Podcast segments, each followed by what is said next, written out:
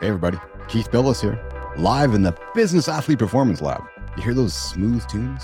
That's Captain Smooth. Yesterday we had Lawnmower Man, Brian Clayton. And today we have some Captain Smooth bringing us in, bringing some vibe. Yeah, it sets a nice tone for the conversation today. Although I think when Captain and I talk, the energy is probably going to go up a little bit higher than this. And uh, looking forward to the conversation today. Captain Steve Hoffman, he's the CEO of Founderspace, venture investor, author of multiple books on entrepreneurship and innovation. He wrote a book called Make Elephants Fly. Yeah, Make Elephants Fly. So I saw some elephants last year in Kenya. I took my family to Kenya. When I saw Make Elephants Fly, I thought to myself as I saw, I saw the elephants wandering through the Maasai, would they fly? And I share that with everybody tuning in right now because coming up next year, we're working on a little something special. Now, y'all know we're working on Truthbox. We're looking to do some really cool things on the business side of things, but we also know being a business athlete is just my life, just taking care of myself and building businesses and weaving the old athletic things, weaving adventure. And I thought to myself, there's got to be eight people, 10 people in the world, maybe in North America, that want to change their life. You're thinking, Keith, what changed their life? I'm like, yeah, change their life. We're going to do it together. So here's what we're thinking a little teaser. We might not see elephants fly, but we're going to see elephants. We're going to climb a mountain in the first quarter. We're going to climb a mountain in the second quarter. We're going to climb Kilimanjaro in the third quarter. And then we're going to end the year in East Kenya with the elephants, the safari, and then end the year at a retreat on Lamu Island and Shela Beach with some friends that I made last year there. So as you're listening to this, if you're thinking to yourself, geez, man, I'm kind of stuck in my career. I'm stuck professionally. I'm stuck personally. And I would love to step forward, but I don't know how well, come talk to me. We'll help you. We're going to help you get, we're going to coach you. We're going to motivate you. We're going to take you all the way through the year, through those three big events, and then end up the year in Kenya and where we might see elephants fly. So we'll bring that up a little later on in the next couple of weeks. But today we are going to bring in Captain Hoff. Steve, what's going on? Fantastic to be here. And yes, we will make your elephants fly. I will show you how. That's awesome. how's it going today? I'm excited to have you on the show. I've been. It, it is is going great. So I am a business athlete, just like you. In fact, I work out two hours every day. I work out in the morning and in the evening, and in the middle, I work like crazy on my businesses all around the world. I'm constantly traveling. So when you heard of the business athlete and we came across your radar, did you recognize you already were one, or did you has this lifestyle been a part of you or has it been something that what you've always been about steve i have always been focused on fitness you know physical fitness mental fitness and equally important business fitness how yes. to keep your business fit yes. so it keeps going and and if you're not fit if you're not like mentally tuned right if you're not physically tuned right it's really hard to keep your business going right because you won't be as energetic as productive and you won't have the clarity of thought to make those critical decisions that you have to make in a business and really see what's important and what's not important. I love that. Why do you think it's so difficult for many people, Steve, to capture that and then execute it on a daily basis? Because it's one thing to say, yeah, I'm going to go for a walk today or go for my meditation or my wellness, do something. But the key, as you probably know, and I know, is every single day you have to do it to have success. Why have is it so difficult? religiously every day. Because if you make an excuse one day, you will make the same excuse the next day. Yes. And then it becomes the next day. And then you start feeling guilty. And then you don't want to think about it. And then you just stop doing it. And I know so many entrepreneurs. I work all over the world. Like yes. we work in over 22 countries. So I'm meeting entrepreneurs. The same, the problem is even worse overseas. So you think it's bad here yes. in the United States. We're pretty good about taking the time out. You go to Asia, countries like South Korea, Japan, China, you name it, uh, they work all the time and they really do not uh, pay enough attention to their mental fitness or their physical fitness. And that makes them work. But this is what I tell entrepreneurs it's not how hard you work, it's not how many hours you put into your business that counts. It's how smart you work. What decisions do you make on your business and what is the quality of those decisions. That has a far bigger impact for business leaders, for CEOs, entrepreneurs than anything else, than the number of hours you put in. I like to call it focusing on the results. I'm a person who's all about give me the results, how you get there. I hired you because you're smarter than me already. So I know you're going to get there in a very effective manner, but I really just want to focus on the results. Cap, why is it so difficult for everybody to focus on everything else but the results. Sometimes you feel, you know, we live in a dopamine society. We're mm-hmm. constantly getting boosted yes. by dopamine, you know, on our social networks and in our entertainment, even in our interactions with people now. It all has to be, can I get that dopamine hit, right? Because you're kind of on this treadmill, you feel like you're accomplishing something when you're doing tasks for your business, when you're getting things done, when little results are coming in, these results that seem to matter. But strategically, a lot of times these results don't matter. It's like I tell entrepreneurs if you are going the wrong direction with your business, it doesn't matter how fast you run in that direction. It doesn't matter how long you run in that direction. It doesn't matter how hard you work in that direction. You're still going the wrong way and you're never going to get to your ultimate goal. And that is the thing people need to change.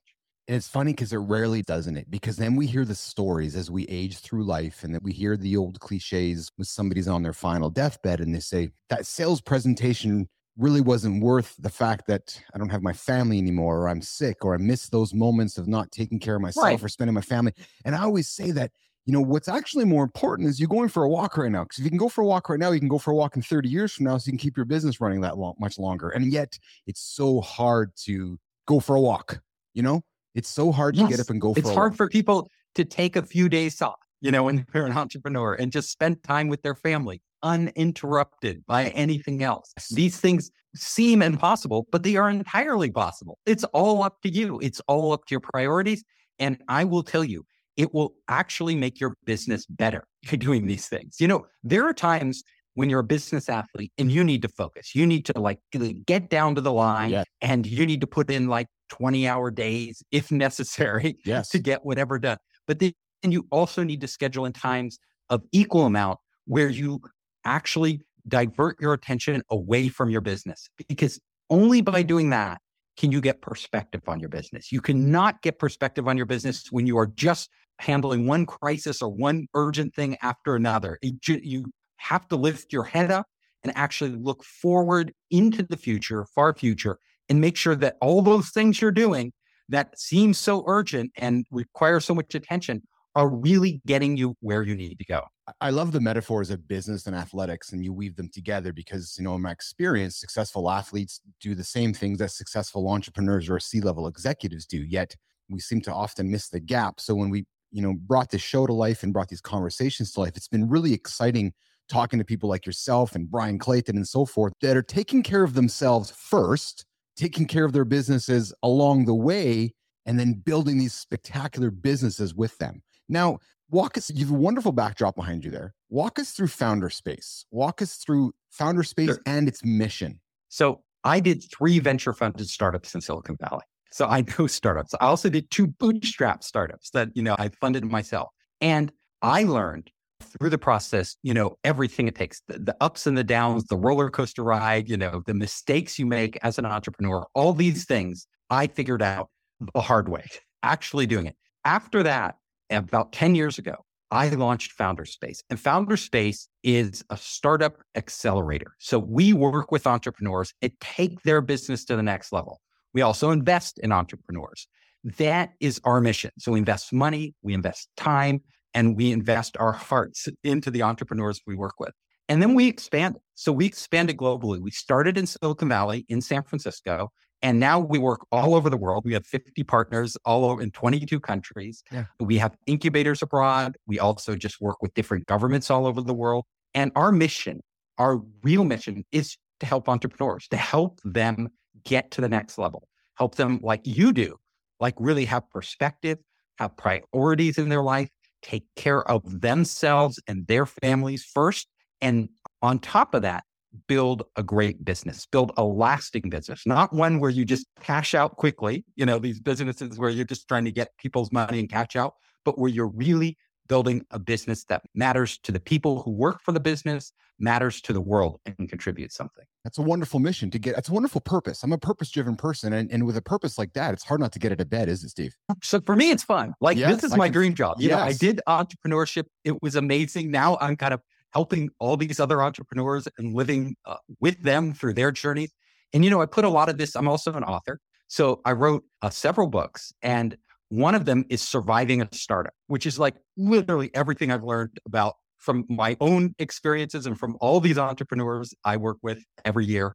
You know, how do you survive a startup? How do you get over that hump, that huge challenge? And then the other book, which you alluded to, was Make Elephants Fly. And that is about the elephant is your big dream, your vision. Like what it seems impossible. Like nobody can make an elephant fly. But as an entrepreneur, you have to make your elephant fly. Everybody's going to tell you it's impossible to have that happen. But you have to believe it can happen and you have to have a path. And how do you get there? How do you take that dream and make it fly? How do you deal with entrepreneurs who can't make elephants fly? And often, as we know as entrepreneurs, many elephants are going to fall before the first one flies. So how do you deal with catching those entrepreneurs that are falling in your arms all the time? So there's two ways, right? Yeah. There are two type, two basic types of entrepreneurs. One, some who are born to be entrepreneurs, others who were not meant to be entrepreneur oh, don't know it. Yes. And you know, we can use a sports analogy, right? You know, you could be so passionate about basketball. Like you're like so into basketball. You love it, but you are very short. You are not physically built for basketball. And no matter how hard you try, you're not going to be a great basketball player. So, a lot of what I do when I work with entrepreneurs in our accelerator is I try to see them as a whole person, right? What are their strengths? What are their weaknesses? Fortunately, in business, you don't have to be good at everything. In fact, you know, as a CEO and a founder, you only have to be good at certain things because your main job is to bring aboard people who are great in all the things that you're weak in, and even bring aboard people who are great at what you're great at because you simply don't have time. You're going to be the leader of that business. But there are some people who are really not born leaders. They are not designed to be an entrepreneur because of a variety of reasons. Like some people are just much more focused on the details. They would be better off as a writer or a, a scientist in a lab or a librarian or something like that.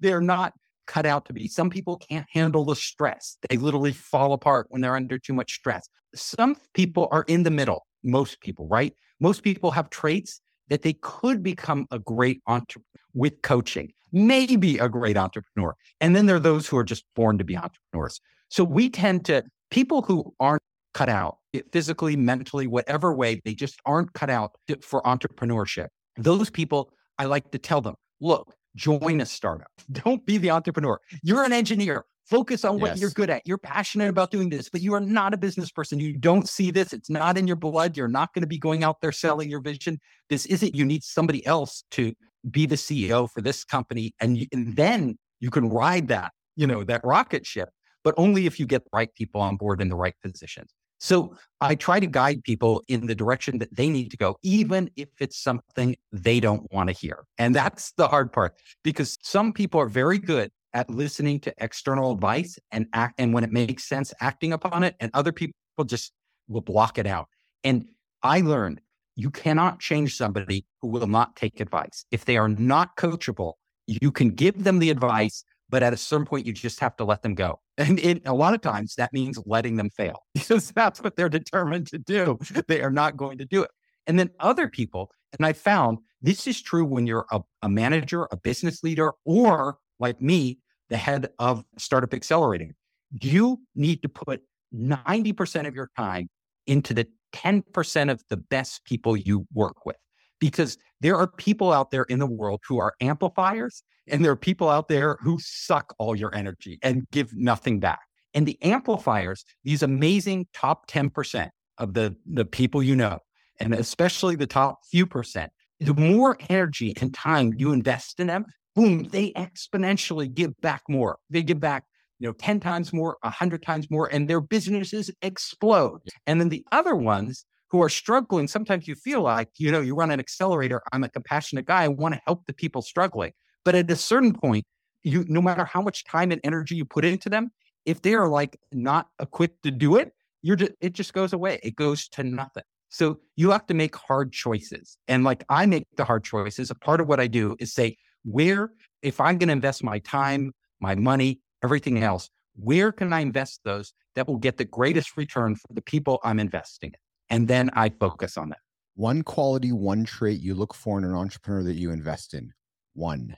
One. So, number one that they need to have is leadership ability, the ability to, and by leadership, I mean not just motivating people. A lot of times we think the inspirational speech. Yeah, but that's not true leadership. True leadership is picking the ability to pick and get on board the right people and put, send them in the right direction. That is true leadership. You know, not it, in fact, motivating isn't your job as a leader because if you pick the right people, yes, they will self motivate and you set up the structure for them to succeed, they will motivate themselves. And if they aren't them motivating go. themselves, they aren't the right people in the first place and you failed as a leader. Yes. So your job as a leader is not to make inspirational speeches and buy them pizza and make them happy. Your job is to get people who want to succeed at what they're doing and put them in a position where they can do that. If you can do that as a leader, the you know, that's the number one quality, then everything takes care of itself. Like everything else works. Is Elon Musk a good leader, Cap? Uh, you know, surprisingly, he is a good leader. He is a. I, I agree with you. Brilliant. I agree. I would say he is a brilliant self promoter. And I think that you have to be that in today's world, don't you? Like you have to be like I look at your branding. I look at so when prior to the show, and Roland was like, "Hey, we're gonna get Cap Hoffman," and I kind of dug into who you were and got you know researched myself, and I said to myself, "Man, you've done a wonderful job building your brand." And I congratulate you for that. I really do. Because self promoting and building your brand, I kind of hate that with people, but it is what it is. You've done a spectacular job of it. Look at around you, look at your branding around you. And your energy is your brand, isn't it? Our energy, you yes, too. Yes, right? 100%. You've done the same yeah, thing. 100%. Like, yes. It's us and yes. our personalities. Yes. They come out. Yes. And so Elon is great at that. We have to admit, like he's world class.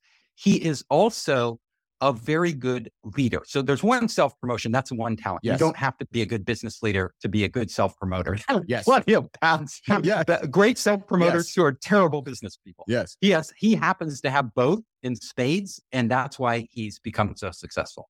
But he's a good leader because he does exactly what I said. Like he's not Mr. Nice Guy. He doesn't even really motivate his people, no. right? He's kind of like an egomaniac. I yes. mean, you wouldn't really consider him your friend if he's your boss. Yes but he knows how to pick the right people and put them in a position and structure things so that they can achieve those goals. That's what he knows how to do. And he's very good at identifying what needs to be done and sending people in that direction. So, yes, he's a very good leader. Why is it so difficult to find the next Elon Musk? So, well, you know, the certain people are exceptional at what they do.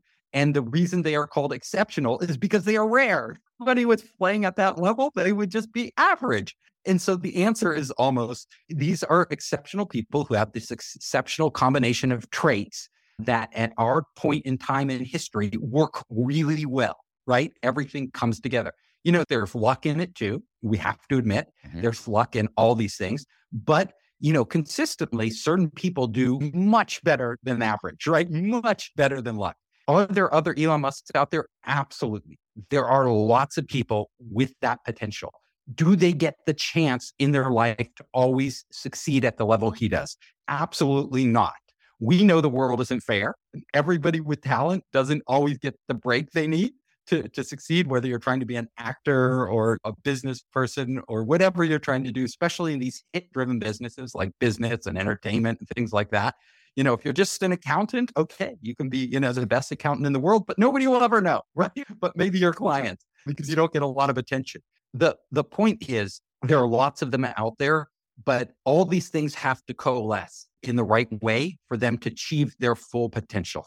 Now, as an individual, if you have these traits, there are things you can do in your life to up the odds of things coming together for you in the right way doesn't mean it's a guarantee, right? People get sick, people have health issues, people have family issues, all these different things, you know, can block you from achieving that next thing. But your job, if you do believe in yourself and you believe you have a lot of potential, maybe not Elon Musk level, but you know, you have potential to do great things in this world.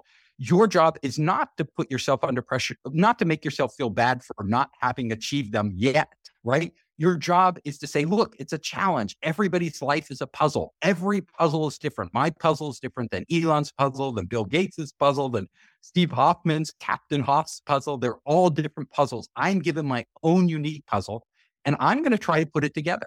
And everything, if you look at these obstacles, which you're going to face, these incredible challenges, which everybody faces in their life, you are going to see that they may come together at this point in time in your life. They may not. A lot of it's out of your control. But what you can do is put yourself in a position to maximize the chance of them happening. Cap, what does the role of vulnerability play in today's leader? So it's funny. There are leaders who are highly empathetic. There are leaders who express their weaknesses and their vulnerabilities very clearly. And there are leaders who don't, and they still lead, right? You know, there are people out there who are more like dictators. They really don't express vulnerability. They are tough, hard, demanding people who never give an inch and they succeed. So all these trends, right, that go around, these kind of memes and people talking, oh, a good leader has to be vulnerable. Let me tell you, from an employee's perspective, it's always nice to have a boss that admits when they're wrong. It's always nice to have a boss that is empathetic to their employees and encouraging. Do you have to be that type of boss in order to get results? Uh, you can get results being that way, and you can get good results, and you can make your team feel much better about themselves psychologically, emotionally, health wise, because people under stress often eh, that uh, directly affects your health, you know, and if you're demanding so much of them, it's never black and white. There are so many different types of leaders and personalities. Vulnerability is one trait, if used in the right way, in the right circumstances, can yield good results. Is it necessary? No. Does it always work? You know, there's a balance to everything. That's my answer it's it's a good answer. I certainly would agree with you there. So then is the better question the quality of being authentic? I would say people work their way up the ranks. They maybe change along the way as a human being or as a leader, and they maybe try to be a different kind of leader or diff- or what they think should be a leader or who I, they think could be a leader. Do you follow what I'm asking you? Is authentic? I think trait? that's the right question. I think you really nailed it there because it's not whether you're vulnerable that people respond to. Mm-hmm right? It's whether you, they believe in you, right? And are you true? Are you speaking honestly to them? Are you authentic to yourself? Or are you, is there a mask in front of you? Are you hiding something? And this comes down to trust, right? People uh, want a leader that they believe in, that they, and belief requires trust. I trust this leader is going to take us in the right direction. I might not even like them as a person. I might not uh, necessarily like every decision they make. And great leaders often make decisions that even the majority of their followers, their employees, do not like. But that's part of being a leader is taking them in that direction, whether they like it or not. You are leading, you are not following. But being authentic is really important. So you look at, at really good leaders, especially ones who use charisma well, right, to their advantage and they are authentic, right? You look at Elon Musk, he is authentically Elon Musk, like like him or hate him. And, you know, there's it's traits about him that I don't like, and there are certain things about him that I admire, but he is authentic. You look at other great leaders out there, they come across as who they are. And if they have a mask, if they're not being genuine with you, people tend not to follow them. They tend not to believe in them. And that doesn't necessarily, if they're super smart, I know they did a study out there and they were found that the greatest thing that determines somebody's ability to create wealth for themselves and for others. The greatest number one attribute is none of what we've talked about so far. It's simply intelligence. It comes down to intelligence. Like, are they really smart, right? Can they figure stuff out ahead of other people, right? And act upon it, right? So if they're really smart, they can get away with not necessarily being authentic or compassionate or any of these other traits because they just invent something or figure something out or invest in the right way and they can make a lot of money. So, all of these things, it's always a combination, right, of different attributes. Like I say, intelligence, authenticity, charisma, ability to see the future, all, you know, ability to, to get employees, you know, to follow you and, and go wherever you go, all these different things. But authentic, authenticity is a great attribute uh, that people should work on because it does build that human connection, which is so important in leadership. This is fantastic, Steve, because I will be vulnerable with you right now and tell you that you know you've inspired me over the last few weeks as I got back into the game, recognizing that okay, this gentleman is putting himself out there. He's more than authentic. And I know I'm an authentic soul too, but as I brought myself back out into the game and back in front of the camera and back in front of the mic, I'm largely an introverted soul. But it was that nah, what works for me and who I am is who I am. I can't get away from that. And as I kept watching you, I'm mm. like, yeah. As I've looked in my ear, in the mirror at my gray hairs and my lines on my forehead, I recognize that, yeah, my wisdom's worth something. So you know what? To hell with it. I'm going to go and be myself. And I'm going to go and put myself out there and be the business athlete that I am. And those that want to follow, those that don't want to follow, that's fine too. But I got to say, it was your authenticity. And then I hope that people that are watching you and I going, wow, those guys are authentic. Maybe that'll encourage me to be authentic as well. Because that really is, I believe, the trait that people get behind, right? Whether you're going to succeed or fail, if I believe in Steve Hoffman, right, and he's going to show himself to me and he's going to lay himself bare to me, I can get behind that. I really can. Yes. I think all of us we want to see the real human behind the person. And sometimes that is, like you said, revealing vulnerability. Other times it's other traits that you're just like showing people who you are. There are people who can be assholes out there, right? Really assholes, but they're authentic assholes. People responded. I mean, look at Steve Jobs, right? You know, even Elon Musk, they're not nice people to work for. They're probably not people who would enjoy hanging around most people if they weren't famous. You know, you wouldn't enjoy hanging around them, but they are not ashamed to be who they are. And I think all of us, we all like, I'm a very different type of person than they are. You're a very different type of person. You know, each one of us, we just have to find who we are. And then we just, you know, have to let it out. Like you said, you were introverted. I am an introvert. Like people don't realize it. I come across as an extrovert, but I was naturally like always a shy kid, an introvert. And took me a while to figure out how to just be myself, like on a podcast like this, like in front of other people. Like at first, I was like the worst person you would ever interview. Like you and I would be so awkward and self conscious and, you know, not able to express myself. And this is the beauty of life. You can change yourself. You can fundamentally change yourself. So never let anybody tell you you can't change, right? Like even me, I'll cast judgment on people and say that person isn't worth investing my time, right? Like I told you, like certain entrepreneurs, I say, I can't help them. But what I'm saying to them really is, I can't help you right now, right? Because you have to change yourself before I can help you. You have to change who you are, and then you'll be a mm-hmm. different person and come back to me. And yes, I can invest a lot of time in you. Like I can see the potential at that point. So ultimately, it's up to us. We have our brains are very malleable our personalities are malleable. Things we think are set in stone. And I think you probably experienced this yourself. Like I thought shyness was something you couldn't change, right? Mm-hmm. You could not change. Like if I got nervous around people, like a non shy person never understands this. They have no clue of what it is to be a shy person because they have never felt that. But when you are that person, it feels impossible to change. And then all of a sudden you discover you could change those things. You could actually totally transform how your like traits that you thought were you, like that were inextricable from your identity, from your personality, those can actually be changed. And so I look at people and I'm telling them you can change how you react to things emotionally. You might be overreacting, and you might be, you know, too, you know, emotional to really handle. You can deal, you can change how you react to stress and deal with anxiety. All these things. Like you're a physical athlete, but you are also a mental athlete. Like you're going to be a business athlete, it requires the same level of mental athletics. And athletics is training, right? We all know this. Like, if you're going to become a great basketball star, you could have all the gifts, natural gifts in the world, but if you don't practice like crazy, you're never going to become a great basketball player. It's you're never going to be a Magic Johnson, a Michael Jordan, whoever it is. You will never hit that level without a lot of hard work. So it's a combination of three things: natural talent, your ability to change and work hard, and your unrelenting determination that you just won't give up. You're here with Keith Billis and Captain Steve Hoffman, halfway through our hour here, having a great chat, Steve. This is fantastic so far. I'm really enjoying our conversation. You let's move the conversation to the television industry. You come from TV. What is what? Let's talk about your experience in the television industry and I want to pique your opinion into what just kind of wrapped up over the last couple days, even though we're creating evergreen content. But the last couple days with the writer strike ending and the TV industry changing and linear TV dying and all of the things happening in this industry, I would love to hear your perspective on that. Well, years and years ago, when I was a young lad, a young boy, I actually dreamed of being the next Spielberg, like the next great filmmaker. And I, you know, from the time I was a kid, I made over 50 movies until I graduated high school, like 50.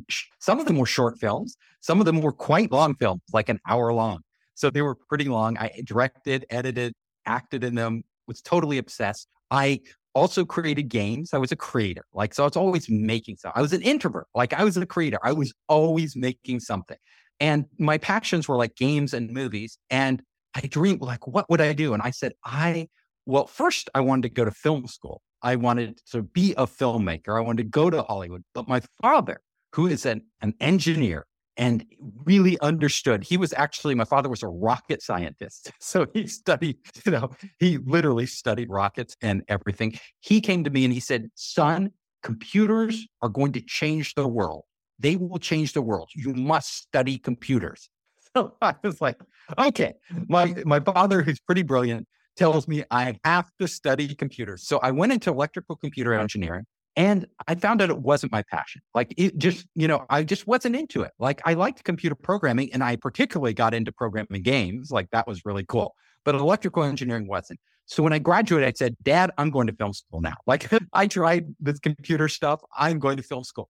Went to film school graduated, got my master's from USC, graduated, started in Hollywood at the bottom ranks of the ladder, worked myself up to a TV development mm. executive pretty fast, like within a year. Like I, I got promoted, became a TV development executive, and I was in this great position in Hollywood. It was really exciting. Like my dreams are coming true, but I felt like I'm not creating anything. I'm actually not making any movies. I'm just picking what TV shows and movies get produced. I'm not actually doing it. And at that point, I met the founder of Sega, you know, the game company with Sonic the Hedgehog and all this stuff. I met the founder. And that point, Sega had just surpassed Nintendo to become the number one video game company in the world. And I told you I had two passions as a kid, you know, game making and uh, movie making. I wasn't making movies, even though I was in a good position. But I saw this opportunity and I asked him, I said, Hey, are you looking for somebody from Hollywood to come over and design games in your Japan studio, their headquarters? And he said, Absolutely. We want somebody from Hollywood to come over. And they hired me. I moved to Japan. I worked for Sega. I worked for them for only one year, only one year, because I was making games. It was really cool in the Japanese headquarters. But then I heard that this something was changing back home. And it was changing in Silicon Valley. And at this point, basically the internet was exploding, just starting. This was the first wave of internet. And I was like, oh my God, I have to get back to Silicon Valley. Like this thing is very nascent. I have to jump back in and I have to start my own game company. So I quit Sega. I went back to Silicon Valley and that was my entry into entrepreneurship. That first company was a game company. I bootstrapped we did a game called Gazillionaire, which is teaches, ironically, what I do now, teaches people to become entrepreneurs. It's Gazillionaire. And that game did incredibly well. And I just went from there. Steve, do you have I do. I have two boys. If you were your dad today and AI has just emerged, generative AI has come out of the woodwork in the last 12 months, and you're sitting down with your young boys. Son, son, AI is the future. Yes. So, what is the advice you're giving your children, and what is the advice you're giving other parents that are having kids or talking kids about the future since generative AI is making its way into the world around us? So, let me tell you something ironic that it's, it's very, you will find very funny. My kids graduated college and they're on their very first job right now. But when they were growing up, I told them, you should study whatever you're passionate about. I, you know, different than my dad. Like I was like, just do what you care about. And then I, you know, I'm into art, I'm into movies, I'm into literature and all these things. And I was like, you know, I kind of wanted them to go to film school like me, like that dream, you know. My father wanted me to be an engineer. I wanted them to go to film school. I was like, you should make movies. You should do. And I was like introducing them to all, you know, trying to get them excited. Guess what happened to my boys? Tell me both boys became engineers. They chose not to follow my advice, which is what kids do. And they not only became engineers, guess what they became? Tell me. They both got their master's degree in artificial oh, intelligence. Oh, you're kidding me. I was telling them, you know, go be an artist, do all this stuff, you know, that, and, you know, because I'm more in technology now. And I was like, you know, you could do that. And then they went off and became artificial intelligence engineers. And that's what they are. I would love to be around the dinner conversation with your family and the conversations you guys have. Let's talk you know about large kids, language models. Kids listen to kids listen to what you, not what you tell them to do, but what you actually say to each other with, with your, your husband yes. and a wife or yes. say to other people. And, you know, um, my wife and I were running founder space, you know, throughout their childhood and doing startups, game startups and all these other startups. And they saw that we kept talking about AI, not telling them that they should study AI, but literally talking about like, this is the future. And this was years ago, like when they're growing up, because we were like, I've always been obsessed with AI, like completely obsessed. You know, I wrote another book, The Five Forces, which is my other book, which is about artificial intelligence and the transformations it will make. So I've been always completely, you know, into this idea that AI would, you know, end up powering everything because of course, it, you know, you make intelligent machines and that's that is the future. And that I think that seed embedded in their head and they're like, yeah, that's interesting. That's despite what my dad is kind of like introducing me to all this art stuff, this is really interesting. And that's the direction they went. So it wasn't a complete accident. It, it was, you know, it's kids are always listening to you. They don't always want to do what you tell them, but they're always looking at what you actually do, not what you say. Yeah, it's very true. What does two years look like in the world, Steve? What does five years look like in the world? Like play a little bit of predictor. One of the things I've recognized as I've gotten a little uh aged is you can look back confidently on history and go, yeah, okay. And then you can look forward a little bit. So when you look two years, we're, we're coming up on one year of you know, of really, you know, ChatGPT and that movement coming to the forefront. What does two years look like oh, from yes. now? And what does five years look from now, Steve? So I've been thinking about this a lot. Mm-hmm. So, you know, generative AI is amazing, right? What we can do with generative AI is absolutely incredible. You can create beautiful pictures in seconds. That would take an artist weeks or months to create on their own. Uh, now you can do animation and movies, you know, like just from text or speech in, into visuals.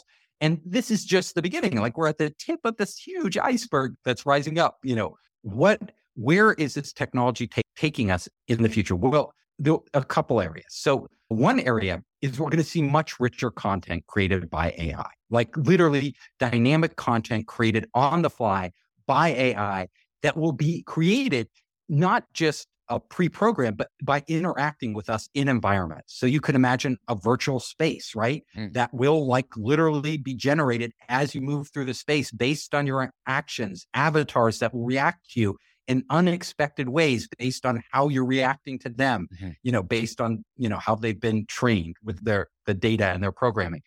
This is where we're headed in the future this intelligence is going into everything. It's not just going to be in entertainment applications, which is very obvious, and marketing applications, which we see generative AI in, but it's literally going to be in the devices in our home, right? Interacting with them. It's going to be in logistics systems for corporations, you know, it's going to be in uh, financial trading. It's proliferating everywhere. The other thing we see that is really on the cusp right now is that, you know, every time we think we've reached a limit, it goes further. And the next big barrier that we're going to cross uh, is being crossed right now. The early versions are out right now. And this is autonomous AI agents. Now, what is an autonomous AI agent? An AI agent is some is an intelligent machine that you can send out into the world to accomplish tasks for you. Literally an AI that is smart enough that it'll go out and do things on your behalf autonomously without you controlling every step of the way and get back to you with results that will be in the future better than you could have done yourself. So you ask how this will impact the world. Well, it will impact everything. Simple example. I want to go on a trip. You know, I it's a hassle. Like it takes time. Like I, you know, to either I have to hire a travel agent who knows me very well and my preferences, or I have to do it myself, right? To get what I like, the, the seats I like on the plane, the time I like to fly, the hotels I want to to, schedule my meetings, do everything for me when I'm on this trip. We will have an autonomous AI agent that can literally do that for us. And this autonomous AI agent will learn who we are, what we like, how we would do it through our own actions. And then it will be able to take that and independently implement that for us. It'll do this uh, in travel. It'll do it if you're planning a wedding. It'll do it if you're organizing business meetings. It'll do it if you're planning logistics or supply chains or ordering or ne- even negotiating, like negotiating deals. We have autonomous agents. Oh, talk to my agent. Like instead of it in Hollywood, your agent talk to my agent. Your autonomous AI agent talk to my autonomous AI agent. If they can reach a deal, we'll do it. It'll be in hiring, how people are hired will be hired by these AI, you know, bots and fired. It'll be in every aspect of our lives, whether we like it or not. And I will tell you why. because it'll be so useful. Like it'll be because human beings, our time is our most valuable asset, right? Our time, right? If we can automation, what we've seen is making us more productive, making our time more valuable. We will move to higher and higher levels of decision making. So right now, we are making lots of decisions in our daily life that really have no major impact on our future. And like I said, a lot of people can work really hard on these small decisions and not affect their business. In the future, we will want to delegate as much of that as possible to these AI agents that will do it. And at the same time, we're going to have a ton, we're going to have consultants, AI consultants that we will consult on complex decisions. So like right now, we'll ask ChatGPT some questions. You, they can usually answer pretty basic questions well, but we will have much more data and much more sophisticated AIs that will literally be able to answer very complex questions and very specific to our business needs because they will be embedded in our companies and in our lives so that when we make a decision for our business, we'll go to this AI and we will literally be having conversations with it about what the right decision is as if it were a partner in our business and in our personal life. Agents will be playing our partner in our personal lives. Should I quit my job? Is there a better job for me out there? Would I be happier at other jobs? Can you go out and talk to companies on my behalf and see if it's a good fit for me? All of these things in our life will be handled in part by AI. And for a lot of people, we will be delegating a huge portion of our decision making to these intelligent machines. There's no question that I could not have started the Business Athlete Performance Lab a year ago. When I started it and recognized the power of what I could create with AI, and you probably can recognize where I'm going with this. You see a lot of founders yes. making things, right? In the old world, you had to spend yeah. a lot of money to make something and try it out and take a lot of time and then see if it's going to work or fail. Well, man, what you can create now so rapidly without a lot of human beings try it make it test it doesn't work get rid of it move forward it's uh, it's it's incredible the productivity power that that has brought into my life my business life and you said something striking that i do today already i use gpt whether it's Claude, whether it's ChatGPT or whatever platform it's going to be, for largely many of my decisions or things I do day to day, because I don't know why I wouldn't. Right. So when I'm creating something from a marketing perspective or an operational perspective. I've trained a couple. I've trained a couple LLMs on, on our business, and I'm like, okay, let's talk about this, and let's have a dialogue about this. We're thinking about this, and it often will give me things I'm not even considering or thinking about. And once I had those aha moments, I started reconsidering the kind of people you start to surround yourself, even on an executive level, because you're like, well, why do I need a, only because I read a story today about this, why would I need a CMO now when the traditional CMO of the past maybe is not as effective as tomorrow's CMO when you have an, an intelligent bot in your pocket? Maybe their role is changing. Is you have hit on something that's really important. And, you know, I call this human computer symbiosis or human AI symbiosis. You know, what we're going to need in the future for your CMO, right? It yeah. might not be the traditional CMO, right? Who could do everything themselves. The, the CMO of the future is that individual who can work best with AI. So the traditional CMO might be great, but they might not be as much as effective as a much more junior person with less years experience, but that really understands how to leverage AI to get the results you need. So you know, we what they have found is that human beings are very creative. Very, you know, we are humans. We understand what it means to be human. AI never will understand it like we understand it. It will understand it based on data, which is very different than human beings understand who we are. What the best results you often get are people combined with AI, not AI alone, not people alone but it's the people that can work with and leverage AI. These are the people who are going to be the most productive in the future. And you building like a platform to enable people to do this, that is the future, right? That is where we're going to see the greatest growth. And that is a great opportunity for investors. It's a great opportunity for anybody who's thinking about their future and, and how they want to increase their own productivity. Steve, what do you say to somebody who doubts you?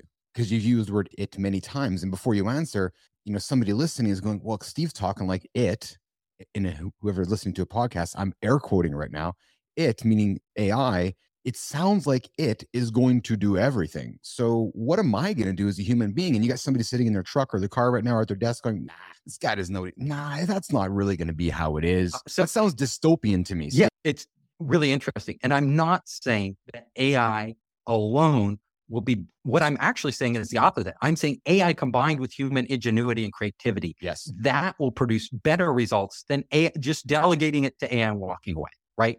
It has been shown actually when AI, you know, generative AI learns off data, right? Yes. And generative AI, like let's say you're creating graphic images like Midjourney, you're creating mm-hmm. images, right?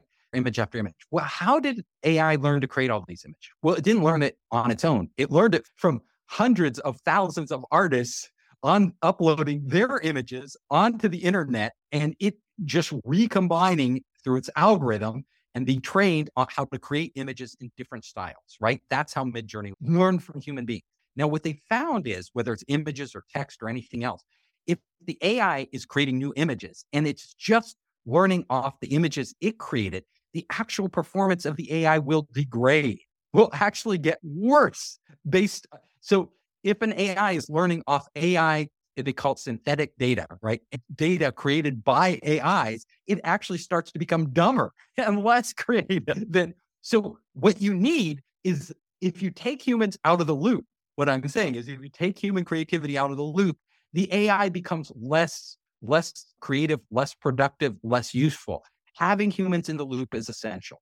So the future will be always an interaction between AI data and human beings and human created data. That produces superior results. And that is why we are an essential part of this. Remember, AI is here ultimately to serve us. If it's not serving our needs and our purposes, then AI is actually a detriment. You know, and some people talk about AI taking over the world and suppressing us and stuff. You know, there is some danger in that.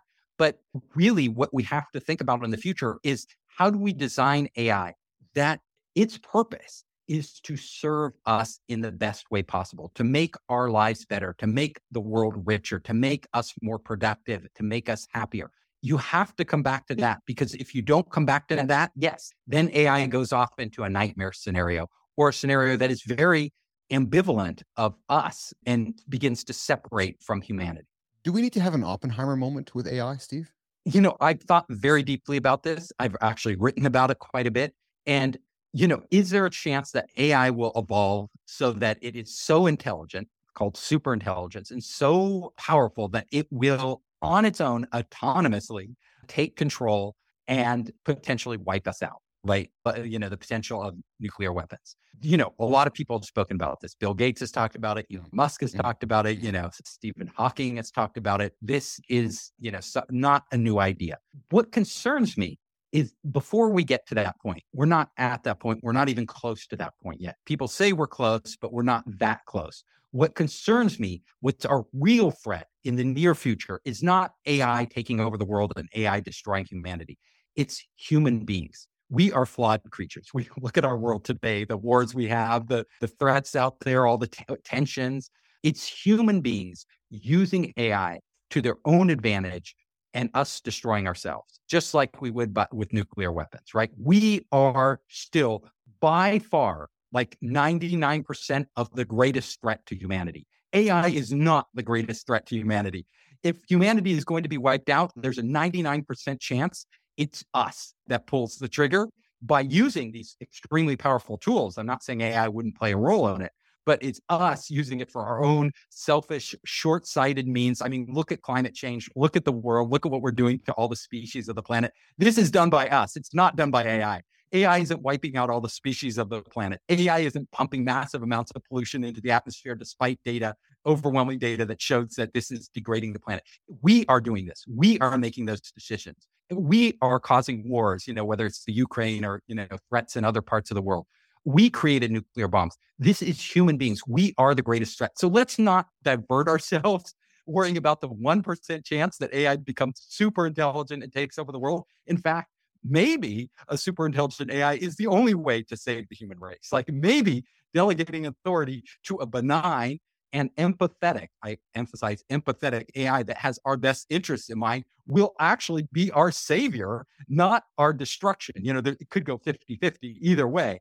But before we ever get to that point where we have an AI that that's capable of that, we need to worry about what how people use AI, how governments use AI, how corporations use AI. It's extremely powerful, and there's not enough discussion going on about this. In the lab with Was Keith, that passionate enough for you? Was I passionate? Keith and Steve here in the live in the lab. You know, we've been up on this for an hour, and um, I hope he says yes. I have some extra time right now for a few extra questions, and I hope you have a few extra minutes for me because I'm really engaged right now and I don't want to stop. Can I get a few extra minutes with you? You're a great interviewer. I love it. This is awesome. Okay, so we're going to keep going down this path. Play with me here. All right. So there's these buildings going up around the world. Let's just pretend there's a building being going up around the world right now. And over time, you're seeing this building get bigger and bigger, and they're buying all these NVIDIA chips and they're buying all these machines, and this building is getting bigger, and these machines are in, in this building. And next thing you know, there's this massive, you know, AI being built over there, just like somebody was building a big, you know, nuclear bomb. Should the world be worried about people amassing large amounts of hardware chips and machines to make super machines should we be tracking you know that kind of infrastructure just like we're tracking plutonium and tracking weapons to build you know so should you know i guess the question i'm asking you is so i would tell you we already are yeah. so the yeah. us government has actually you know president biden announced it himself you know they have stopped not only quantum computers right which are super powerful chips and AI, the US has blocked this from flowing uh, from this technology from going to countries that we consider hostile to us, whether it's Iran, Saudi Arabia, China, you know, you name it, Russia, those countries, you are, if you are a US citizen, it just came down this year, you know, mm-hmm. just this summer. Mm-hmm. Like literally, if you are a US citizen and you are working on chips in any of these countries, or you're working on quantum computing, or you're working on developing AI, core AI, you are breaking US law and you have to resign today. Like it's very strict. It says like you literally, it's retroactive. Like it says you have to resign today and stop working on those technologies because of precisely what you're saying. The US is extremely worried about uh, this technology falling into the wrong hands that can threaten US security and US interests. So now, are they doing it to US corporations? The, the answer is no, right? So we haven't gotten to the point where our government is, is saying to US corporations, you can't use this technology. And this is the problem with it around the world.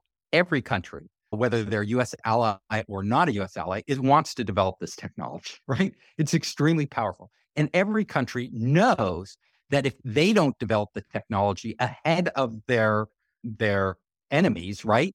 their enemies will develop this technology and have a significant edge on them economically, militarily, you know, in every way, business, you know, every aspect of our lives. This technology we know is going to play an absolutely critical, determinative role, right?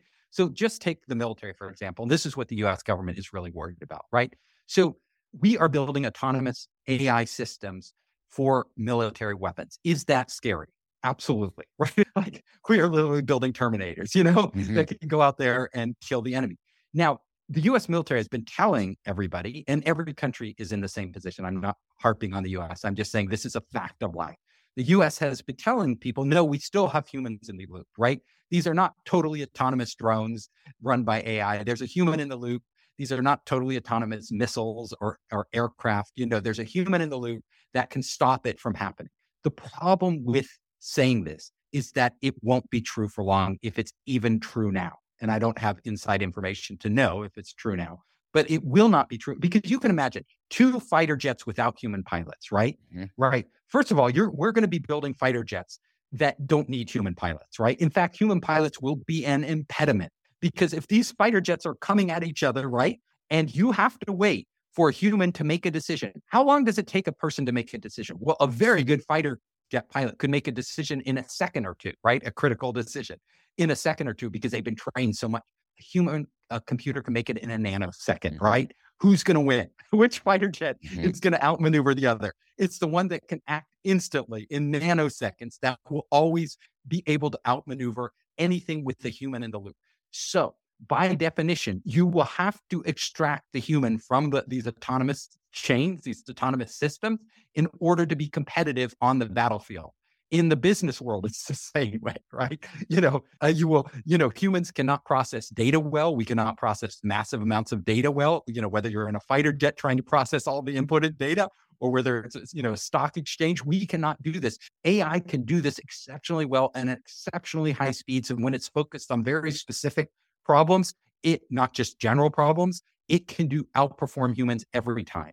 And this is the so so the answer is we are entering a very dangerous time, right? This is a dangerous time, right? Yes, we are going to be building weapons and economic systems that are run by AI without humans in the loop. And what will this mean? But we're still going to deploy them at a higher level. Like, so what I said is humans are moving up the decision making chain, right? We are going to be who work, you know, generals are going to be happening. They're not going to rely on humans on the battlefield as much in the future but they are going to be making decisions at a macro level, right? To deploy. Well, do we deploy, you know, 5,000 autonomous drones into this battle, right? And how do, what, what goals do we give them to accomplish, right? That's the decisions that are going to be made on the battlefield of the future.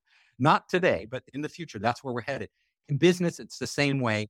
In society, with people's data and manipulation of people by AIs, all of these issues need to be discussed. I discuss a lot of them in my book, The Five Forces That Change Everything.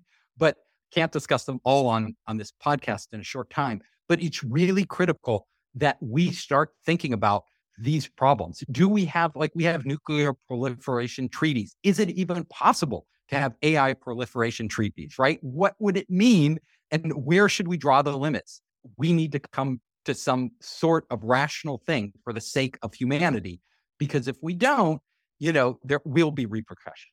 It, it's hard not to see the Avengers it's hard not to see Iron Man. And I'm being serious here because mm, when you watch yes. those fictional movies and you have a you have one guy in the world named Elon Musk who essentially in a no judgment on it, but controlling war over there in Russia by whether you get to use my satellite or not use my satellite. That yeah, you're, you're, starting to see yeah. power moves where you just got to pause for a moment and think how the, the, the power in the world is shifting. So if nobody's thinking about that, think 10 years from now right? Think 20 years from now. Like the idea of government is fascinating to me. So you only have to watch Iron Man. You only have to watch the Avengers and start thinking about how society might be in the future. And it's not about being dystopian. It's about that that's real to me. But Steve, one last thing before we work our way to wrap up. And clearly we have to have another chat. Nerd here to, if I may say this, nerd you, we, probably can have a chat for it out. And I love it. I just love it. This week, rumors have kind of come out that Jony Ive is working with Sam Altman on a on an open on, a ChatGPT device. Would that not be, would that not be spectacular if you had a hand in as a human being creating the most important piece of hardware on the planet and then complete and then creating the next second most important or maybe the even more important piece of hardware. Like what a legacy. When i heard that i said to myself wow that would be spectacular. You know i thought the same thing and you know what else i thought? Smart move by openai. Yes. they have a great brand with ChatGPT you know a global brand now. They are the market leader but very hard to monetize right? It's still hard for them to make enough money to cover their massive costs, right? Mm-hmm. Hardware, like Apple found this out, right? Mm-hmm. You know, you know, you know, making hardware that for their software platform is a good idea if they do it right. And if they have to do it right, right? It has to be super useful and it has to be much better than you'd get on your phone, right? Why nobody wants another piece of hardware. They're probably going to end up making a phone. Like my my guess is it's it's probably it's hard to beat the phone, right? Or it has to be the phone or a wearable device, you know, yes. some sort of wearable device. But getting Jony Ives onto this is a great idea, right? Brilliant. He's like he's a list player in, in creating amazing designs and hardware. But then they have to think about a lot of things. Doing this is a smart move because it can be for them. Trust me, everybody's thinking this. Google's thinking this. You know, Google has Android, right? And, you know, Apple has, you know, Apple is Apple. They all these hardware, it's not going to be easy for OpenAI to succeed in this area. Mm-hmm. Let's face it. They are going up against Google and Apple, who aren't are relentless, right? Mm-hmm. They aren't going to give them any break, and they currently hold the duopoly on most of the hardware that matters in our lives.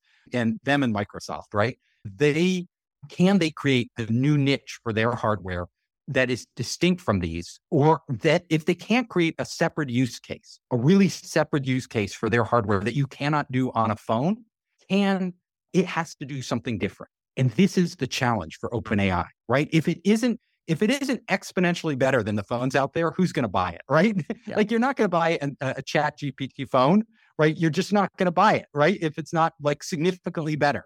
then it has to do something very different than these current devices do. Can they and allow themselves to do that? That is a challenge they face. It's not an easy challenge, right? It's a smart move, not an easy challenge. Steve, I think you and I should go on tour and uh, go and give energy to every room we possibly can. I'm really grateful for your time today. I've thoroughly enjoyed yeah. our chat. Before we wrap up, anything that you didn't get a chance to plug because I, I, like to give this platform for these wonderful guests to also plug things i just want to say if your audience wants to reach out to me i'm super easy to find so you can search for captain hoff on the internet you can search for founder space i'm on every social network out there putting out tons of content or you can come to founders.com founderspace.com all my books are there everything, all my videos are there. And I love to hear from creative entrepreneurs, creative people with new ideas. Creative entrepreneurs with new ideas. Reach out to Captain Hoff. Go find him on the link. Uh, we're connected. You know, he's out there. Go find him. Uh, Cap, stick around for a second. I'm going to play some tunes as we uh, move away out of the lab here today. We're going to leave the lab the same way we came in. Some smooth, some Captain Smooth. And I hope you enjoyed the last hour or so with myself and Captain Steve Hoffman. We talked business, we talked athletics, we talked entrepreneurship, we talked about being authentic, we talked about leadership, and of course, we dug into some fascinating topics with AI and so forth. Join us tomorrow live in the lab, noon central time. You can find the live stream on YouTube. We drop everything into LinkedIn and X along the way. I'm your host. I'm Keith, live in the lab, live in the Business Athlete Performance Lab.